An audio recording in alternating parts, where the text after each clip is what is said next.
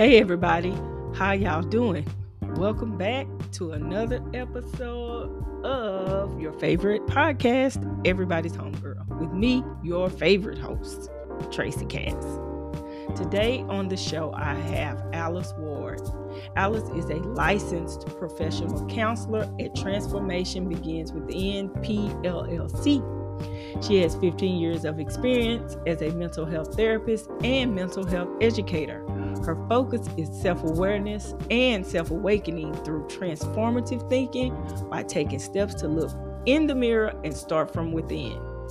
Alice's goal is to assist each individual with identifying, processing, and taking steps toward healing, wholeness, and wellness. She is passionate about guiding individuals on a journey of discovering and rediscovering the masterpiece within.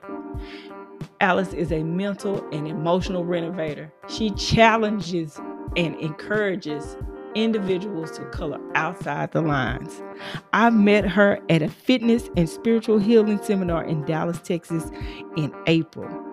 And I was extremely impressed with her expertise, passion, personality, and her desire to make sure that Black women take care of themselves from the inside out. Next up, ladies and gentlemen, Alice Ward. Stay tuned and enjoy.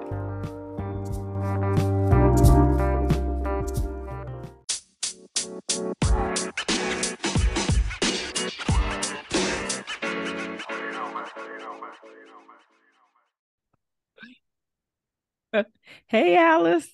Hey, Tracy. How are you? What? I'm I'm better. I, I, before I got on this call, not so much, but I am better. In my moment of transparency, I was a little perturbed before I got on, so I had to oh. regroup and center myself so I could be present for you in this space. Well, thank you. I appreciate it. Hope the rest of your week was good. You've had a good week so far. Yeah, for yeah, for the most part, it was really fun. I had a conference. Um, I was at okay. Tennis Wave conference. It was for youth through young adult age. It's actually um sponsored or hosted by Texas um Baptist or African American Ministries. Okay. Wave conference. So I actually got to speak there on um self love to some some youth and some young adults. Then I was able to do like we did like a girl talk um as well on Wednesday. So yeah, for the most part, my week has really been been a blessing. Just some little bumps. Today was a little bumpy, but overall it's been well. It happens. I'm glad it's better now and that you had a good week overall. I guess I should introduce you to my listeners. Today on the show, I have Alice Ward. She's a licensed professional counselor supervisor. And really, today is my first time really, really talking to you. I met you at Friendship West in April. Um, my friend Ava, she uh, brought me she was like, Cass, let's go to this conference. And y'all talked about spiritual, the connection between spiritual fitness and physical fitness. And I was just so impressed that I was like, oh, I need to have her on the show. And Ava turned around, Cass, you need to have her on the show. I'm like, you're right. And then my crazy self forgot and got busy, and you reached back out to me and say, Hey, you remember we met at the um, panel about the podcast? And I was like, Yes. So thank you for doing that. And so I hope today on the show that we have a good conversation just about mental health and black women and just different things that I kind of thought of because I've had a male therapist on, I haven't had a female, well, a woman. I hate to say female, it sounds so disconnected, but a, a, a woman. And I want to bring you on just to pick your brain a little bit. But the things I have learned about you, you are LPC supervisor, you own your own business. You are a Grambling graduate, alumni, HBCU grad, and a member of Alpha Kappa Alpha sorority. Got Always got to shout out the D9 because you know I got the Delta, I got to hold it down. All right, but all right. I want to make sure you know that your stars know you are represented. yes, for sure, for sure. So if I want you to add, you tell me what you what you want the listeners to know. Anything so, else? Yeah, for sure. I, I just had a few more uh, things. This normally is awkward having people talk about me and then asking me to talk about myself. And people know me know how much I love to talk about myself. But in spaces like this, I'm like, ah, I don't want to do too much. But I'll just add, I have been a therapist for 15 years. I've been practicing therapy for 15 years. I'm in my I have a private practice that I've been blessed to uh, start three years ago, actually at the beginning of the pandemic.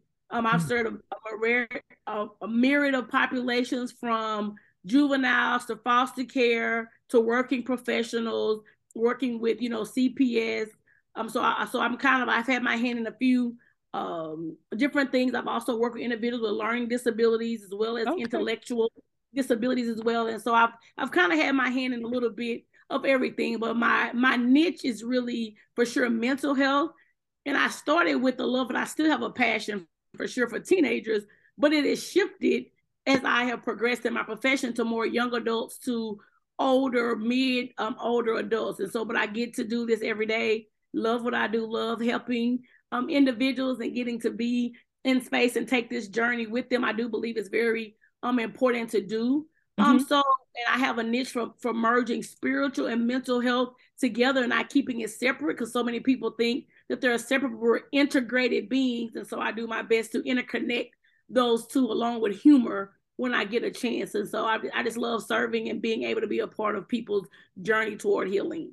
Okay, good. Oh, you have a wealth of experience. I um, so I'm gonna touch on hopefully, especially the spiritual connection between therapy and um Christianity. Let's start here.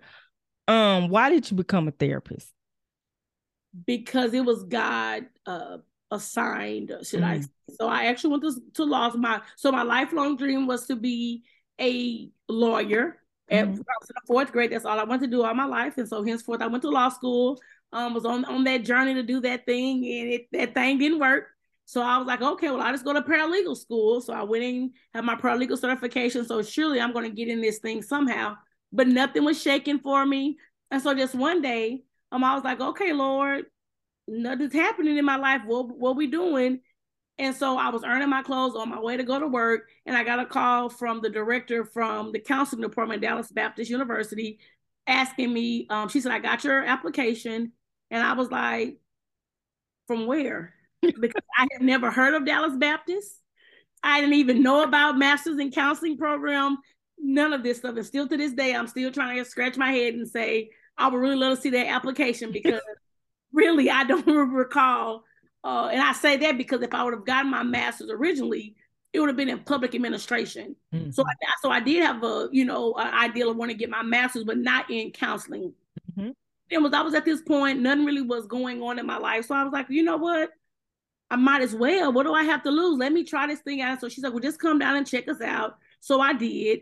Um, and so then I was like, you know, let me go ahead and enroll in the counseling program, and which which I did, and since then it has been um, life changing for me, sure for sure. And so this was not my idea; this was God's idea. I take no credit for anything that it comes from me being a therapist. It's really all God. It's not me at all. This was not my vision board. Was not my plan for life. I didn't even know people got paid to do counseling. wow. So for, so for all this to be taking place and for all the doors to have opened up for me, I know that this was God led you know, for sure. And so I was just really at a place that I didn't really have anything rocking for me. So I was like, okay. And so it was easy for me to give God a yes because nothing else was going on, you know, in my life. So I just tried him to see what he was talking about. And henceforth, 15 years later, I'm out here still doing it. But it was not my idea. So let me say that I cannot take no credit at mm-hmm. all. I was gonna ask you why did you because I you know I listened to you talk on a podcast. Um i can't remember what it was. It was on youtube and you did talk about this being your god-given assignment. And i want to know like how does that show up like daily? Is it still showing up? Do you still feel that way? Like what kind of uh other signs has he given you to know that i'm because you know sometimes we can know a thing and then we we start we start to question you yeah. know like did, did i really follow the right path how has he confirmed? Like no you're in the right direction.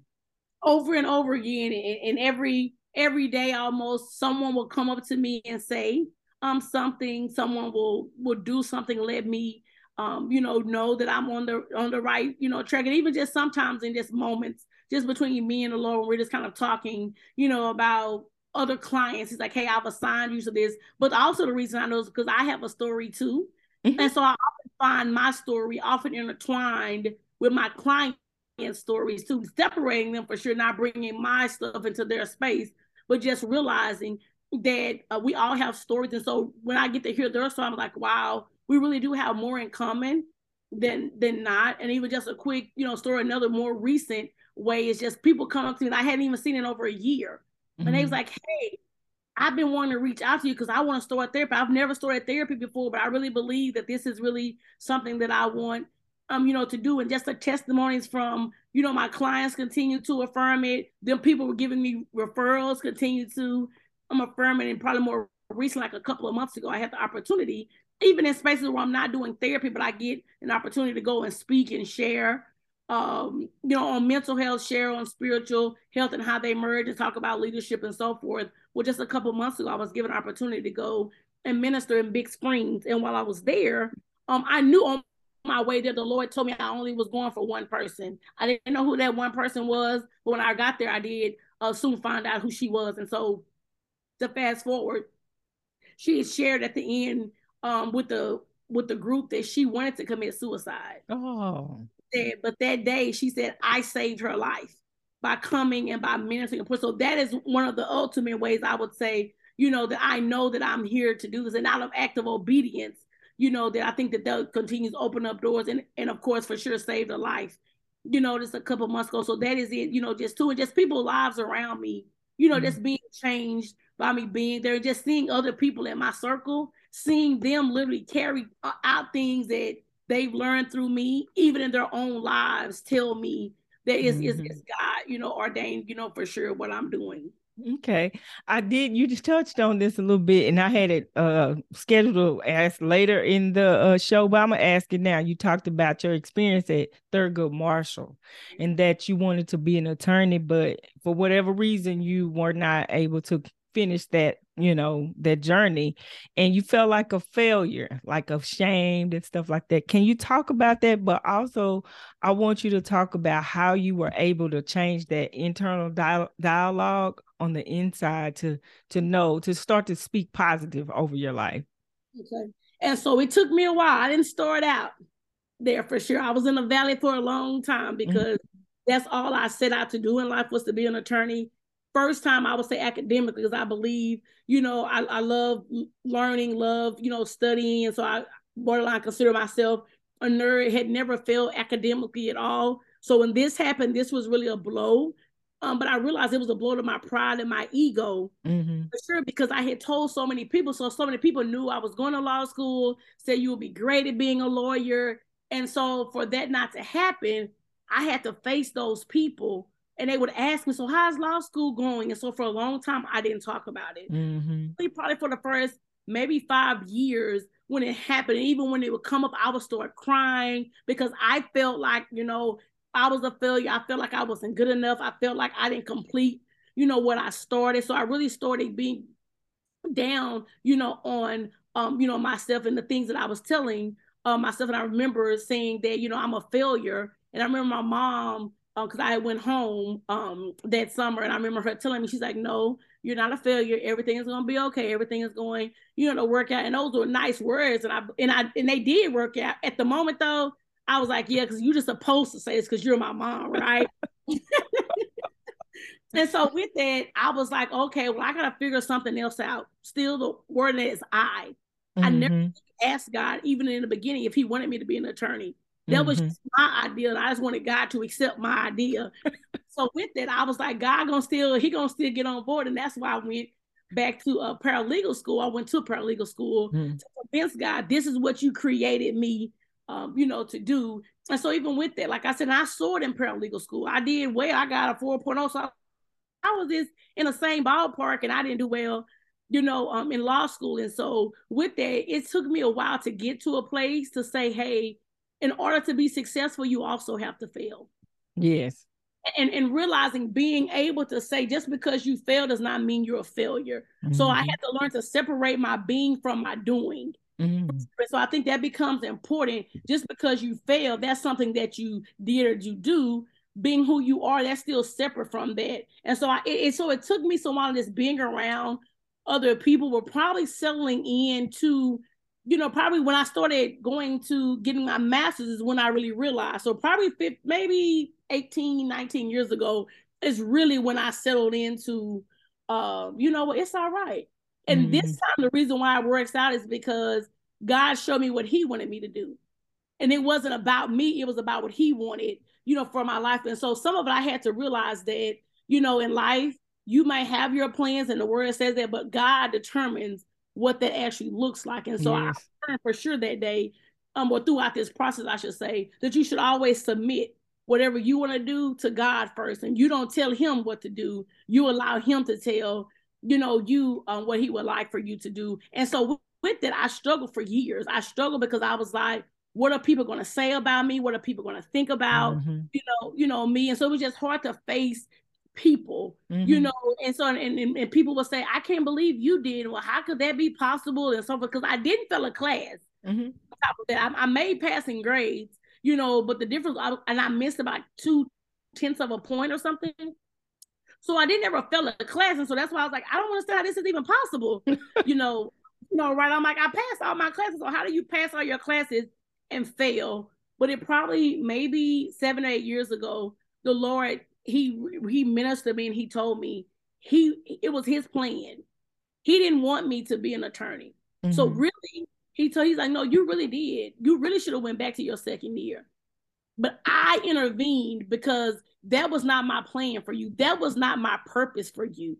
So yeah. I orchestrated that failing moment in your life so you could see no one but me because you didn't see me when you were going through when life was good and you were succeeding you was kind of on that plan of what you wanted your life to be. So really God interrupted my life with a filling moment because it really got my attention because mm-hmm. it's complete opposite of what I'm used to doing. And so, you know, with that, I really learned that day, you know what, that God, he really does have a plan and a purpose, you know, for our life. We would just ask him. But it took me some time to just start getting to know myself. Mm-hmm. I was that's another way we talk about that internal dialogue, starting to pay attention to what I was thinking about. Mm-hmm um, you know, and realizing I was giving a lot of more emphasis on what other people thought about me.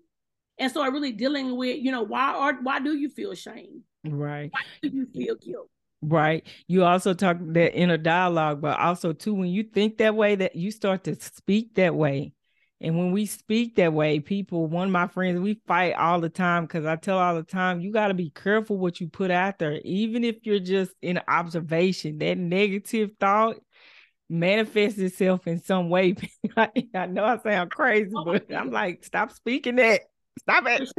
And I, and I had no idea that all of those things. so some of it was speaking mm. negative, but a lot of it I didn't even speak out loud. I just held it in. Mm-hmm. Still, negative self talk is just as harmful as you actually are mm-hmm. saying it to someone. So I, I, had I struggled and still I often I told someone earlier today you know, when it comes to low self esteem, most of my life I've struggled mm-hmm. with low self esteem. And so I've learned I have to fight. Every day it's a fight for me because low self esteem and getting into that negative, you know, space, they they often become roommates with each other. Yeah.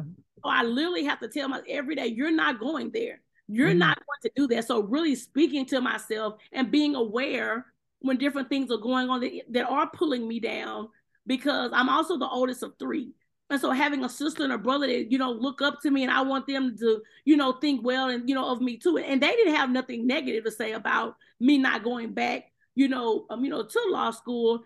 But it was just what I was telling myself. And that's mm-hmm. why we gotta be very careful of what we think because sometimes other people not even thinking it.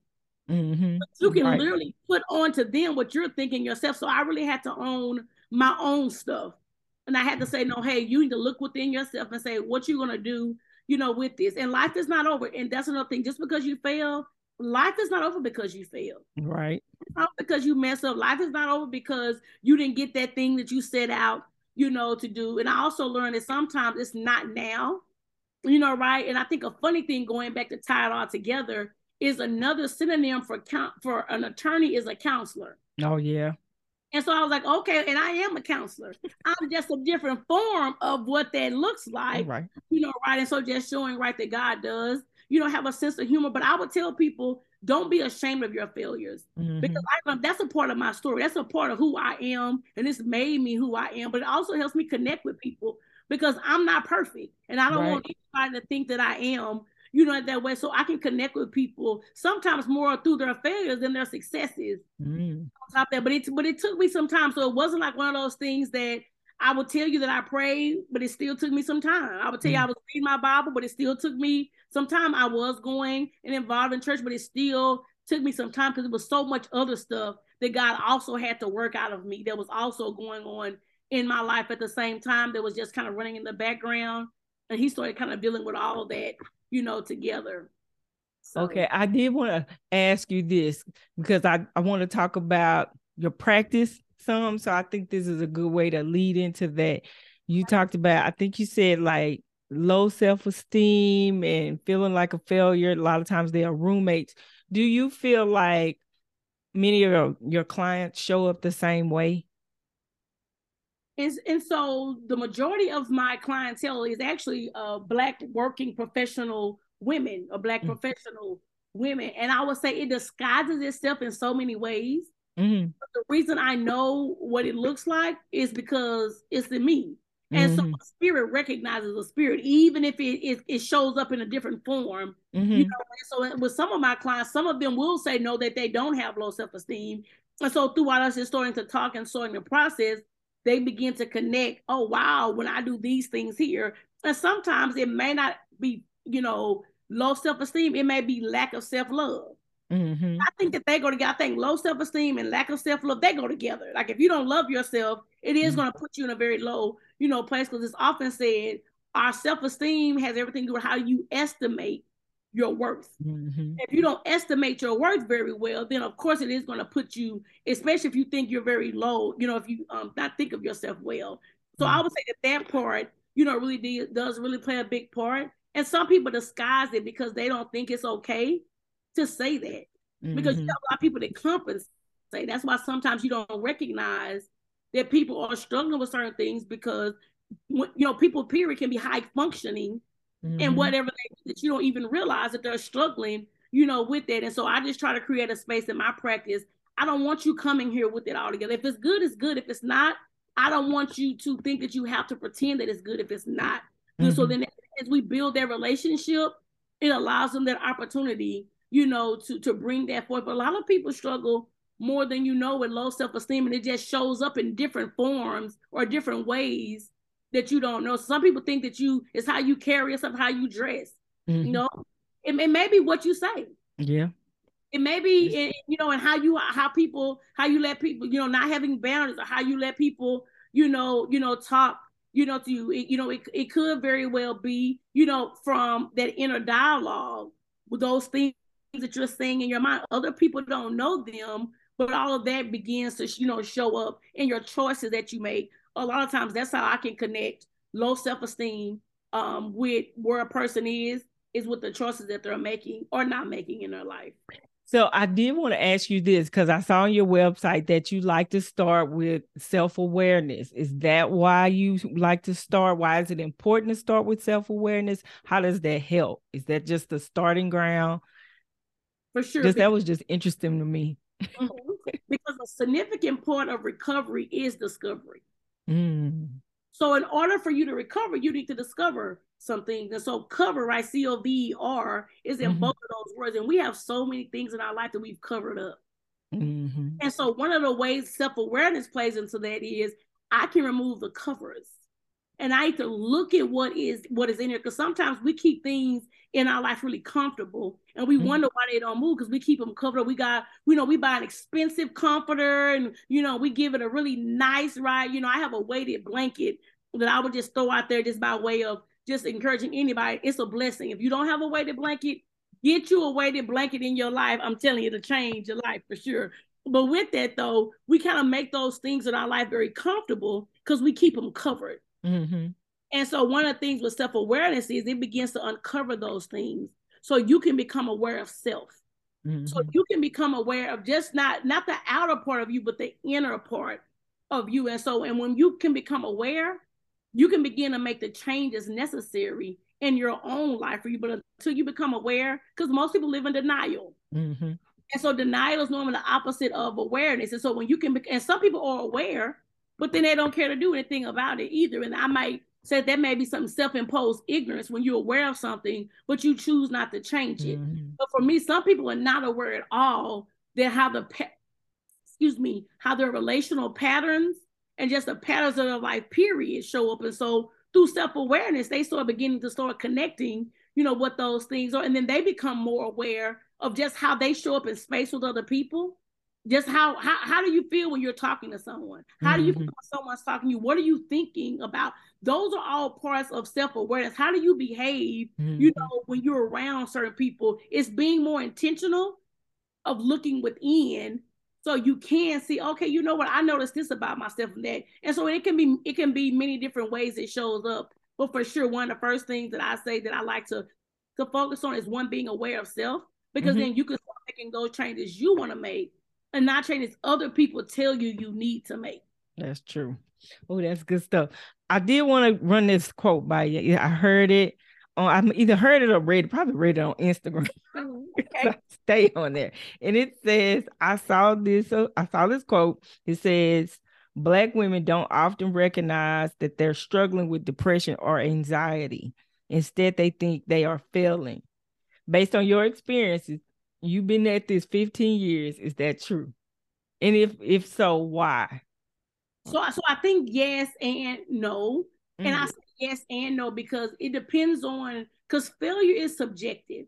It depends mm-hmm. on how you define failure. Because some people define failure or failing is I'm not doing what the next person's doing. Mm-hmm. So I'm failing, or I'm not living up to what my parents wanted me to do. So I'm failing, or I'm not living up to what society wants me to do. So that so it's failing. So I was number one say, you know, what is your definition of failing, right? And so if, if you believe you should be or would like to be somewhere else in life and you're not, that's one thing. But if you but the other part is you very well may be in the very place you want to be or where you need to be. And I'm and I'm convinced of that. Where a person is right now is where you're supposed to be. If you're supposed to be somewhere else, you will be mm-hmm. somewhere else. You know, right? So I think part of that is is that part of it too. Also embracing failure. I think a lot of people, well, let me say this. One of my fears was fear of failure. Mm-hmm. Because thing often we fear we don't face. And so I think part of that is knowing that it's a part of life and what are you telling yourself about when it shows up. But one of the ways is uh, black women, it becomes an overcompensation. Mm. I got to do more. It shows up in a superwoman syndrome. Mm. It shows up in a strong black woman, you know, syndrome because no one is going to see me, you know, break. No one's going to see me weak. No one's going to see me you know, fragile. No one's going to see me vulnerable, you know, right? so I think part of that is out of protection. Mm-hmm. You're trying to protect yourself. And so because of that, you really create this whole persona that's not even you to begin with because you want people to believe this about you. Instead of saying if they did think this about me, would they change their mind? If they know I failed at something, would they look at me, you know, any differently, right? And so, and another thing often why it's misdiagnosed in black women it doesn't look like the, if you will, the, the, the standard from the DSM five that we use to to help us diagnose, um, you know, individuals depending on what symptoms are. Because black women, our symptoms show up as being tired. Oh yeah. The, the tiredness of you know, but but we keep working so much, you don't even know we're. It shows up in exhaustion. Mm-hmm. It shows up in overperformance. It can show up in you know lack of sleep. It shows up in being self-critical putting oneself down. So it has different ways of showing up that you might not even think, well, hey, that sounds like, you know, depression because she might be able to sleep. And sometimes sleeping can be a part of it, or you think that she lacks motivation. Most of the time, black women don't. They out here, they they they they on their grind and they doing what they have to do, but then they cry themselves to sleep at night. Listen. Or snapping on people. That that's another and, and so with that, it's often believed that depression is anger turned inward. Oh. So if so so so most people that do that, that means that they probably have some unaddressed symptoms or areas of their life where they're experiencing depression and they have just showed because anger is one of those emotions that most people just accept. Mm-hmm. And then mm-hmm. people justify why they're angry. Well, you don't understand what I'm going through. You don't understand, you know, why this happened to me. You don't understand my trauma. You don't, and like all this is like it's not that. The problem is you don't understand it. Mm. And so, because you don't understand it, you're taking out on everyone else around you. And so, if you stopping and saying, "Hey, what's going on with me?" Because that is also though a symptom of you know snapping on people. You know, of, of course, your relationships with other people, getting along with other people. Those can all be parts of um, not returning phone calls, avoiding people. Those I'm laughing because I'm like, man, listen, you you on my street, and I go to therapy. I'll be like, she be like, it's okay to cry. I'm like, no, it's not. yes, and I have, and she she's like, you know, one of my clients, she teases me. So I'm gonna get, I'm gonna have to get some stock in Kleenex fooling with you because every session I come here and I use a whole box of Kleenex. But I often tell people, or my clients, I should say, crying is cleansing. Mm. And sometimes you're crying because of all the times that you didn't cry when you needed to cry. Oh yeah. And so and so and it's a way of just letting it out. But also I believe that tears have a purpose. Your tears have meaning. And so asking yourself, what do these tears mean? Mm-hmm. the Bible tells us that God keeps all of our tears in a bottle. Mm. Not one of our, we will never share one tear that God doesn't know about. And so that becomes something right that we don't have. And it, because it seems like it's a weakness, Mm-hmm. So I even had a client to say that she's like, I cry, but I don't cry in front of the people because I don't want other people to know. I'm with that that's hurting me or that's getting to me. And so she would say that some I cry in the shower mm-hmm. because I don't want no one to know that I'm crying. But guess what? Mm-hmm. Your, your tears matter. They need to be seen and so so you're still continuing to hide your pain mm-hmm. you're, or you you hide it or you cry typically when uh, you're mad like you don't move me to the point where i got mad and i'm crying now i'm really mad because you done made me cry and so and so tears can be different things and right when we think yeah. about right, people made you know it was really something in you that wanted yeah to and in that space, it was like, hey, I'm just doing it, even though. And sometimes people like they can't even control it because it's like mm-hmm some they you know they kind of be you know strong and all of a sudden mm-hmm. out of nowhere and it's not an intention for me anyways to try to if you will break my clients down to make them cry mm-hmm. it's it's okay to cry yeah things in life will do that some yeah. some things some some trauma some experiences you know are, are tearful they just they just cause those those those tears to be just you know shed in life and it's okay but i also think we have to change the narrative yes how we see people crying and what we say to people that cry, even with our, you know, you know, young black boys when they're grown up, they're told that they can't cry. Hey, suck it up, toughen it up. Mm-hmm. And so then, and then when when they grow up and they have a lack of emotional intelligence, you wonder why. Mm-hmm. Because they were not able to get in touch with that emotional side of themselves, as well as young girls growing up. You know, right too. If you're not allowed to, if you're not given the opportunity to learn about your emotions, how do you know what to do with them? And mm-hmm. sometimes tears is a behavior, and all behavior is communication. Mm-hmm. And so mm-hmm. sometimes I'm crying because I'm trying to communicate something that words just can't. Yeah. True. Oh, that's good. You talk about too on your site about trying to get people to smile. So, in the opposite of tears, talk about how the behavior of smiling would benefit your clients or benefit people in general. And so one of the ways is, is that smiling has a lot of um, ways that it, it just helps your overall, you know, health. And mm-hmm. so one of the things that I encourage, you know, clients to is find something to smile about. Whatever mm-hmm. that, and it may be one thing in your life that that's going on, but like find a reason, you know, to you know, to smile, but then asking too, when's the last time you smiled? Mm-hmm. And so like, you know what? Wow, some of the reasons, sometimes the reason why some people don't smile is because they say, I don't like my smile. Mm-hmm. I don't like how my, you know, uh, how my teeth, you know, mm uh, you know, look. Or I just don't, you know, somebody may have made fun of me, you know, you know, when I smile. And so I think part of it is being able to own your smile because a, your smile is a light. And so it's often said, yeah, I've heard the quote: if someone doesn't have a smile, give them yours. Oh, because sometimes in life, that really is healing for people. And I'll say this: when I was on my way, when I was in grad school, I was on my way to class, and me and the Lord was kind of having a conversation. I really wasn't in a good place. I really want to stop grad school. So me and him having this whole conversation, there's another female walking toward me in the opposite direction. And literally while we are talking, he stops, he says, smile. You just, I don't even know. You just want me to, to randomly smile or something? I'm like, this is just the silliest thing ever. And so I'm like, okay, so we I'm kind of like going back and forth a guy like arguing with him. And, and so as I'm I'm still walking, she's still walking. Then we mm-hmm. get to the point where we meet eyes. And I smile. I'm like, okay. And she stopped me. Mm-hmm. And she says, You don't know how much I needed that. Mm-hmm. And so, even with that, because a smile can lift someone. Mm-hmm. it can encourage, you know, someone. And then even and then she started smiling. She was actually a black female too. She started smiling, you know, and then because sometimes people smile because you're smiling. Yeah. You know, but part of it is just, you know, allowing yourself the opportunity to uh to tap into that space within you of saying, hey, you know what? Because smiling also allows for gratitude. We mm. all at least have one thing to be grateful for. So Whatever So even if you don't do them but smile because you woke up today or smile because you like how your hair you know, popping or smile because you like the color on your nails or, you know, you know, smile because, hey, I'm alive or everything is going, you know, my family is okay. So really, and, and I do that in sometimes in humor because I mm like, I believe that that's, you know, it's good medicine as the Bible tells us. And so I find reasons to laugh in therapy.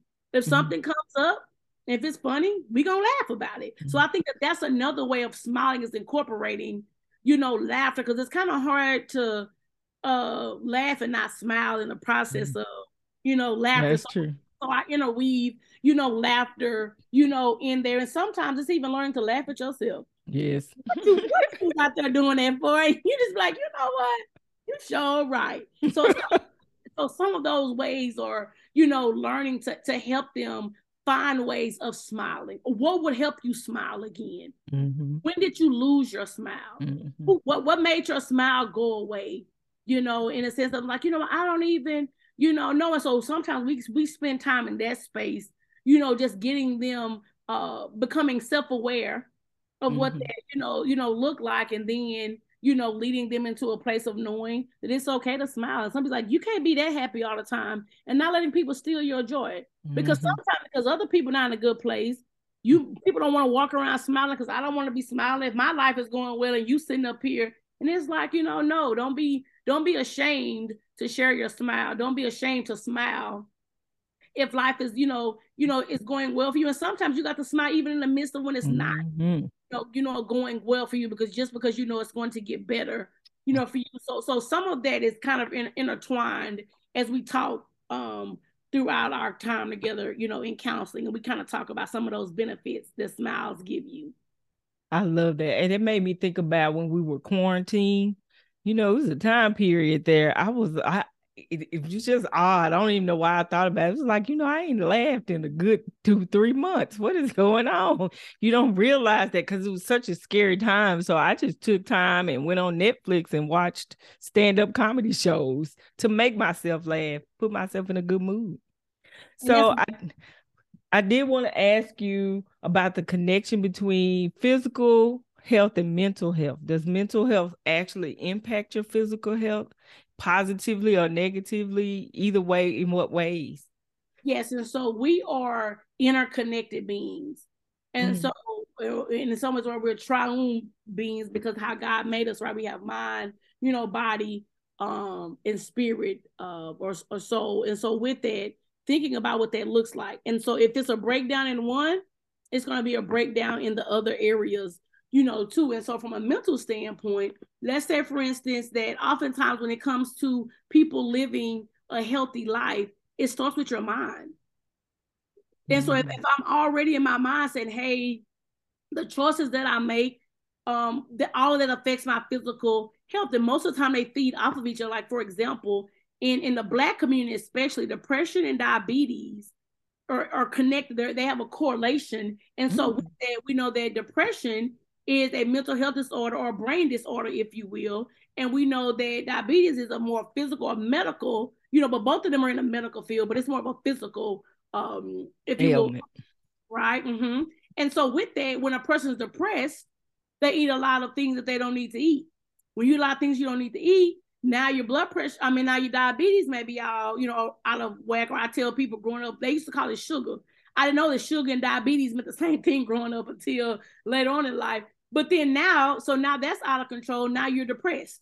Mm-hmm. And so mm-hmm. it feeds off of each other. But when you start working on one, you also help the other. And just even exercise is just good for your mental health because of just your, your mind, you know, anyways. And then of course what you're thinking, mm-hmm. and a lot that has to do with your physical activity as well. if you, if you kind of not speaking well or not thinking well, then guess what's going to line up?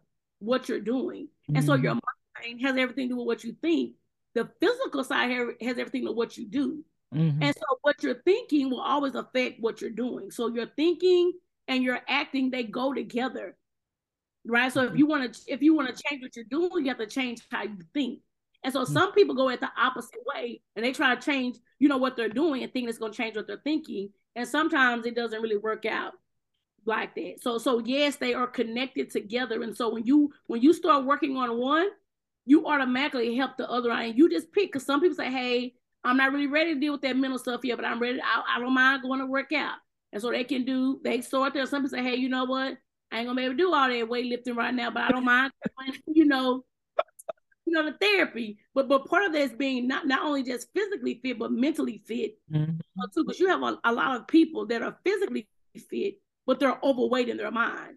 Mm-hmm. You know, people, you know, who, who, may be mentally fit, but they may be overweight in their body, and so both of those, right, are not congruent. So you want to find a way of balancing, you know, those who are in your life, what that looks like you know, for you to be healthy, for you to be well, whatever that may entail for yourself. But yes, they, they are both connected together for sure. Okay. I did want to ask this question because when I was a kid, we used to hear, you know, especially being a Gen Xer, mental health and therapy these conversations are newer for us. I definitely more new for us than our parents. Our parents didn't have this. And so they often you will hear women talk about other women, girl, you know, she had a, a nervous breakdown. Like for real? You know, and so you get this image in your mind of somebody that's just done they walking around, you know, all mind not there because you know their nerves got bad. we just that's what we called it. And so then one day I was thinking, I'm wondering if that really was a thing. and if it is still a thing, or what is what would we call that now? What would a nervous breakdown look like today? So, so can you explain that? And so most of the time, really today, right, we, we we're giving language to what was being experienced back then. Mm-hmm. And so they said nervous breakdown but what that person could have been experiencing was um, symptoms of depression. Mm-hmm. They could have been having an anxiety, you know, attack, you know. And so with that, some of that, you know, is because if for us as as a black uh, culture, mental health or mental illness has not been something that has been well received because of how it's presented to us back during slavery days when the slaves wanted to be free. They were told that there was something wrong with them for wanting to be free. And there was a term coined at that time called drapetomania that said that they thought that they was it was something wrong with them because they wanted to be free from slavery. And so you started, so then they literally started institutionalizing them because they wanted to be free. Mm. And so mm. now you can imagine it. So it was often said that black black people wouldn't know what to do with freedom. So we must control them, we must contain them. And so therefore them wanting to be free, you know, it's something wrong there. So I want to be free, but these people telling me I, I don't know how to be free. These things are not, you know, you know, catching up and then being put to institutions, being given medication mm. or not giving medication or not being treated, you know, properly. It really did leave a very, if you will, nasty taste in the mouth of a lot of, you know, black and brown, you know, people because of how um, one was treated, you know, and so it goes all the way back to like the late 17, you know, hundreds and just the mistreatment of, of black people. And that's true and that, that did happen, right? That's part of history. But one thing we can learn from our history, and some of those things are not true today, and some of those things still may be going on as far as a person's experience. But I say I said all that to say is that sometimes we continue holding on to the past from that history standpoint that we don't allow ourselves to come to the present and say, hey, but I need help. And so mm-hmm. it's something called post-traumatic slave disorder. It's actually a book. Mm-hmm. I've heard of it before. Mm-hmm. so it, it, talks a lot about it. So we as people of color, we have historical traumas that we have just just dealing with slavery that we never talked about. And so if if my if my great great great great great grandma or grandfather never got help, and then now they had a child, and then they that child does, and then that child has a child, and that child has a child, it becomes generational, you know, right? Mm-hmm. And so it does make sense because all you know is people can make sense of nerves because we always say you getting on my nerves. So people understood that down would, would infer that that person is not in, in a good place, you know, right? So so what they were meaning by it, for sure, it was very accurate, but the language that they were using, you know, maybe not as much because we all do have a nervous system.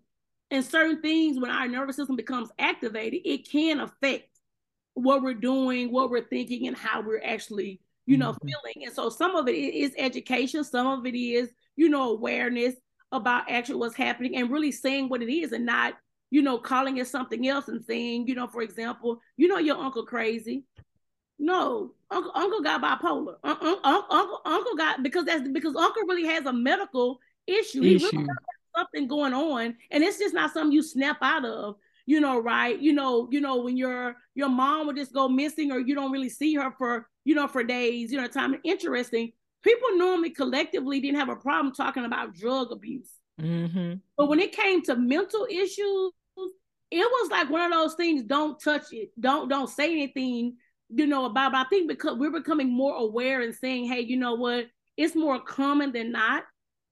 And all of us, whether we will be diagnosed with it, all of us will have moments where we are depressed all of us will have moments and times that we have, have you know, anxiety. Doesn't mean it becomes to the point that it's diagnosable. But I think part of that is knowing it and calling it what it is. Because when you can name it, you can do something about it. Yeah. You know, right? And so if a person needs help, it's okay for that person to get the help that they need. But the other part, right? Because stigma and all those things kind of inner, you know, twine with that. And it was some of it was really real. You know, the fear of your child being taken away or you being put you know, in a in a mental hospital because you reached out and wanted to ask, you know, someone, you know, for So I think the more dialogue we have around, you know, the topic and really start calling what it is, what it is, it does become, you know, important to be able to start calling it, you know, that's mm-hmm. giving language. So I think I think we have a better we have a better understanding Mm-hmm. That's why we know what it is depression, it's anxiety.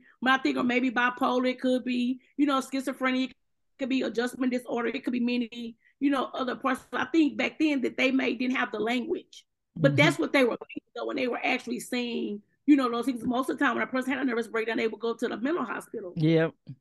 But they wouldn't say they were to the mental hospital. They would say they're on vacation. and so you would think growing up for me, I was like, well, I want to go on vacation. I didn't really know that that wasn't really vacation, but that's how they presented it. Yeah. You know, they're just going away, you know, for a little bit. They'll be back, but they'll talked about, they'll leave and they'll just show back up. Mm-hmm. And no mm-hmm. conversation even happened surrounding that. But it affects every it affects whoever's involved. It don't just affect the person, it affects the family, you know, as well. And so I think more conversation and being open and honest about what you're experiencing, it does um, help because most of the time nervous breakdown also is connected to suicide. When oh, they said that they were trying to harm themselves, you know, in some kind of way too. And so they didn't call it suicide they said it was a nervous breakdown. Mm-hmm. So yes, I do believe that those things were present, and they maybe didn't have the language to use at that identify it. And then, like you said, we're becoming more aware, and I think at least this is my uh anecdotal assessment. I'm not a professional, but it seems like we're aware of therapy and we know it's okay to go, at least for Black women, but we don't go. Mm-hmm. So, what do you think Black women are still hit? At least, uh, I think millennials are more so open to going. Mm-hmm. Gen X, baby boomers, not as much. So, what would you? Why do you think that we are that way? Still, we're still hesitant. Is it the historical trauma? And what would you say to someone who is still sitting on the fence about going? Like, I know I need to go, but I hadn't made that appointment yet. Okay. and so, uh, you know, with that, um, it, it could be, you know, like what am I afraid of? Mm-hmm. You know, so some of it just having, you know, a conversation, you know, about uh, you know, what is taking, you know, place, what is going on uh in your life. Some of it can be due to a, a prior experience because you might have known someone who um had a not so good experience in counseling, and that is very uh possible, unfortunately. You may have went your gone yourself and it just just didn't work out you know, for you, and sometimes for Black women, depending on, unfortunately, because it's just uh, a statistic that a lot of Black women are single mothers. Mm-hmm. So raising, especially if we're talking about older, maybe not so much, you know, your your young adults, but but more probably persons, you know, mothers that are, you know, baby boomers, and you know, and probably up until you know Gen X, or a lot of those are single or single mothers, or you know, have had some experience with it or know someone. And so, who got time for that? Mm-hmm. I ain't got time to go to counseling. I gotta be able to feed my family. I gotta be able to do this. I gotta be able, and so when, when am I gonna fit in? I gotta try to sleep for a couple hours. So when you think I'm gonna fit in counseling? So I think some of it has to do with um the demands that they just have in their life. Um, mm-hmm. while they they don't, but I will say even with that, it becomes important to choose you because you can't pour from an empty cup. And if you're not well, eventually um you I'm saying the people in your life are not going to be well either. So you do have to take the time to take care of yourself. And sometimes counseling may be too overwhelming at first. So mm-hmm. I tell people, hey, get be starting a support group. You know, one of those things, and so and see what that is. You know, uh, you know, life and what that experience, you know, maybe. I also encourage individuals who are on the fence. Hey, go to you know, go to um, ask people in your life because some people are open. That's why I think it's important for us to be open about therapy because I often tell people and they become shocked but I'm a therapist, but I go to therapy. Mm-hmm. And I absolutely love my therapist, right? So some of it's just talking about, hey, I go to therapy. You do? Mm-hmm. And that allows someone else just that conversation of what you think about it. And so I think some of them we're more open with sharing with others if, if we're experiencing, we've had a you know a, a good experience with it. But I also tell people, hey, go to um directories because there's many different counseling directories out there. Most of them um have pictures, profile pictures, and most of them have something about themselves. Mm-hmm. One read. And sometimes people say, you know, pictures are worth a thousand words. See if any of that connects with you. Mm-hmm. And sometimes it's just about taking a risk. Because sometimes in life, you know what, that's really faith. Faith, right, is you know what, the evidence of things you know not seen. You don't see it, but you know you need it. So mm-hmm. sometimes it's just really about it stepping out on faith and just saying, hey, my life ain't doing what it needs to do and I know something else. And, and I often tell people, even if you think your life is well, just go for a maintenance check to find out if it's good. If it's good, then it's good. But often people find that it might not be as good, or maybe some areas. And, and, and you don't have to go to counseling because life is just terrible and mm-hmm. it's. It could be. I, I just want an objective opinion. I just want to have someone in a space that I can just talk to, that I could just be me. I don't have to be mom. I don't have to be boss. I don't have to be wife. I don't have to be girlfriend. I don't have to be daughter. I don't. I can just get to show up as me. Mm-hmm. And so therapy is just that it gives you that space to show up as as you as you are, and it, and it is about you. You get that time to be selfish, and I think that that's another reason sometimes you know black women know because who do I think I am going to get help for myself when I could be doing all this and all that. Finances could also play a part because it does cost to go to therapy, but I also tell people you got insurance. So if mm-hmm. you got mm-hmm. insurance, use it. You know, to pay for therapy, as well as you know, if you are working, you have your employer has often, you know, employee assistance program. Use that. So so you have a lot of tools that you can use to start with to see, hey, you know what? Let me try to see. But I would just tell people be willing to get out the boat, and you will really be surprised um, at what happens. But I also will tell you, Tracy, the, the right fit does matter. That mm-hmm. that's a big not and all, not all therapists are created equal. So you know you do need to find the right fit, and when you find the right fit, listen, it, it, it just it's just like you know hand in glove. It just works, and sometimes it takes a few times. Mm-hmm. You know, almost people say you got to kiss a few frogs before you find the prince. Sometimes that's the same concept. You know, when it comes to therapy, but I would tell people don't give up. Choosing you, you're worth it. That's a form of helping take care of yourself just going to therapy in whatever rate, if that's weekly, if it's bi-weekly, if it's monthly, you know, if it's every three months, whatever that may be for you, but just giving yourself the opportunity of just investing yourself so you can be well and so you can live a fulfilled life and whatever that may look like for you. Okay. You mentioned faith. I do want to talk about Christianity and counseling mm-hmm. because I'm listen, I'm a missionary Baptist through and through. And we are slowly, you know, as a, com- a culture, not any specific churches, but I think slowly we are coming around to incorporating Christianity with ministry and, you know, healing. Because what we hear is, girl, just pray about it. You're going to be all right. God got you. Yes, He does. However, so I did want you to talk about what do you say to believers who still say that? You know, I might go to my, you know, somebody, a friend that's a Christian, say, girl, I'm depressed, blah, blah, blah. You know, don't speak that over your life. Just pray about it, yada, yada. how do you how do you respond to that? How should we respond to that? and I'm not knocking prayer. I'm a firm believer in prayer. Oh, for sure. No, I know exactly where you're going. No, it makes a lot of sense. And so I often just, you know, start asking people if, if you had a toothache, would you just pray about it? I'm gonna go get that Anbesol. Okay. Go to the dentist. Dentist. Okay. If you had something medically going on, if you broke your leg, would mm-hmm. you tell somebody, hey, just you know, pray about it? If you was in a major car accident, you know, and you needed medical treatment, would you just tell someone to go home and just pray about it? And the reason and the, and the part about it is, is that most of these things that I just named, they're physical. You can see them, they're visible. When people are struggling on the inside, that's invisible. You can't see that. Mm-hmm. So it's easy for people to just say, pray about it, because then it often excuses you for having to do the work too. Mm-hmm. And so some people just don't want to work.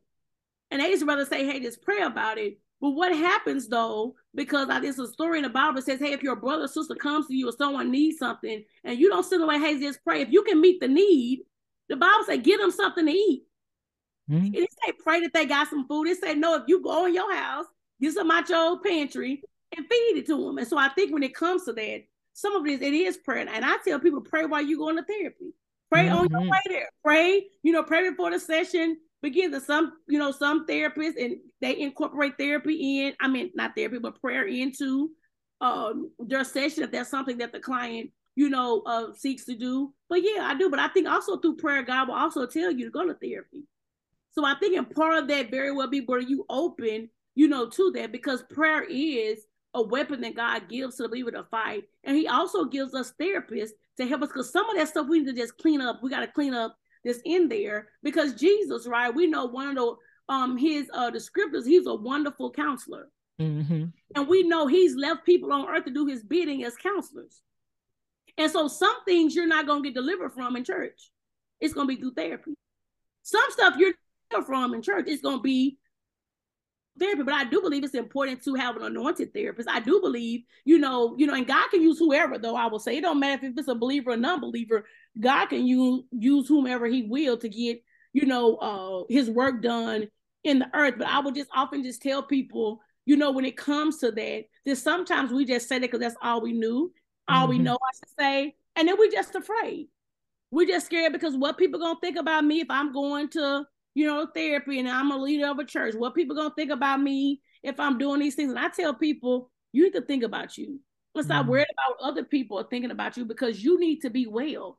And the Bible speaks about us being well in our mind all the time. And sometimes you need a professional that's trained to help you do to help you do that. So yeah, I do believe in praying. I do believe in reading the Bible. Those are things that are very important to me just in my own life. But not everything is demonic. Some things are really a disorder.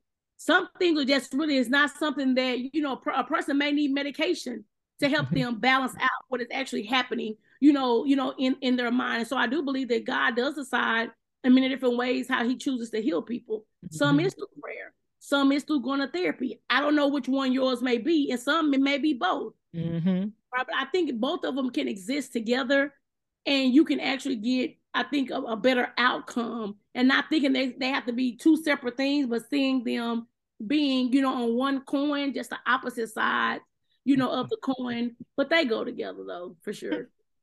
okay. I just have a couple more questions and then we'll wrap up and I'm gonna get you out of here. Okay. So um someone comes to you for the first time, what should they expect? They should expect someone that welcomes them. Mm-hmm.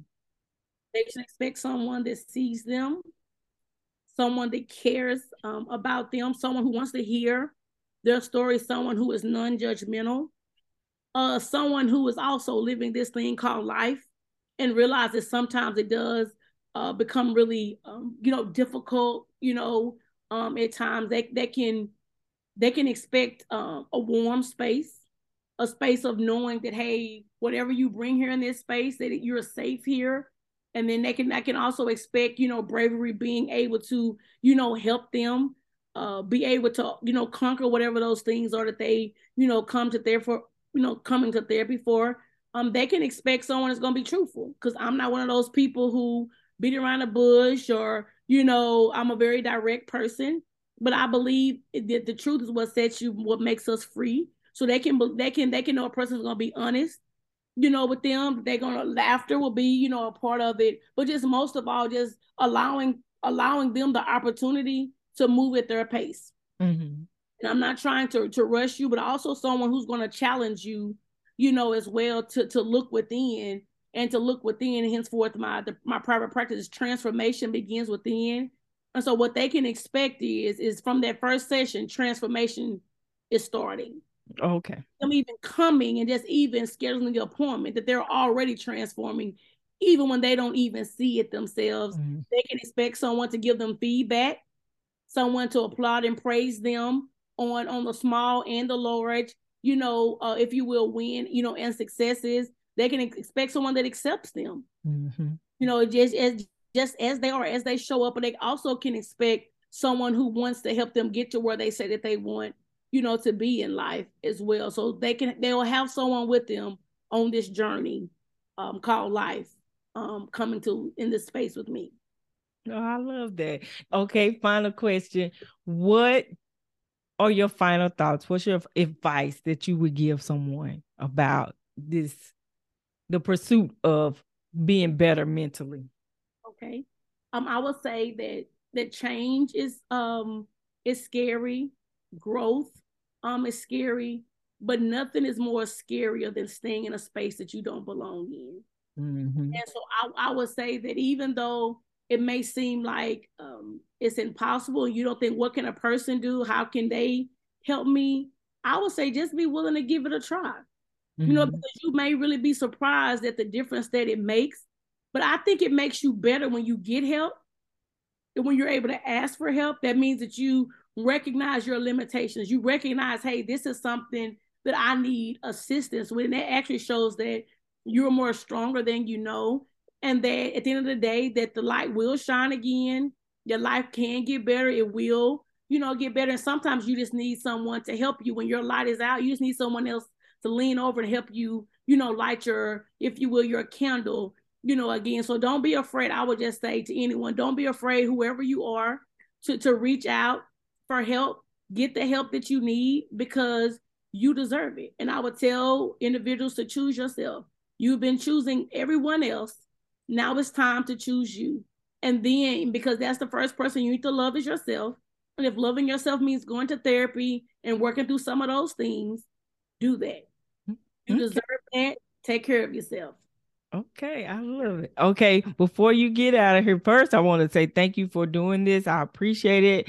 I, you know, I just feel like I got a little bit better understanding, and I'm, you know, blessed for the day because again, it was a day. and I hope this touches someone who's been on the fence about, you know, making that move to to heal themselves it's all about healing so you know if i can help somebody by having you on with this podcast i would do that but also now you can't say i don't know a therapist because you've heard one on my show so you should reach out to alice ward and schedule a, an appointment so before you get out of here, we're gonna play a, a game. I kind of stole it from another podcast I listened to. You're gonna pick one or the other. Okay, I got All you. All right. So Walmart or Target? Target. Okay. Costco or Sam's? Sam's. okay. Jill Scott or Erykah Badu? Erykah Badu. Michael Jackson or Prince? Let me go with Michael. Okay.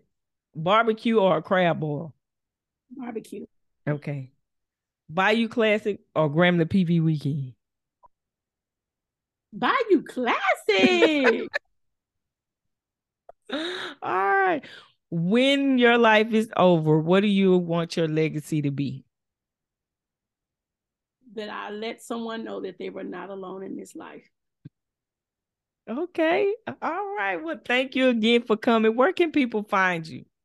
You can go to my website at transformingmindsets.com. All my information is there. Some other some other podcasts are there. An article I've been in is there. You can get client testimonies and all that stuff. So go to transformingmindsets.com. It's with an S after mind um sets get all the information you need. You can read about me and so forth and reach out uh, to me if I can be of, um, of use or even just, you know, connecting you with someone um, who can. If I'm not able to, I do try to make sure that I refer um, clients to someone else who can assist them. Because I don't want you just to stop going if I can't help you.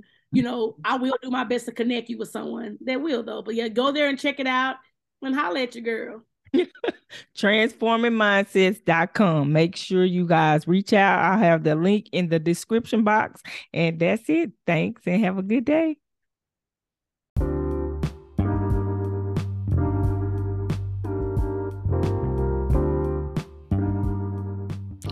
Well, that's it, everybody. I hope you enjoyed the show. Make sure to follow me on social media.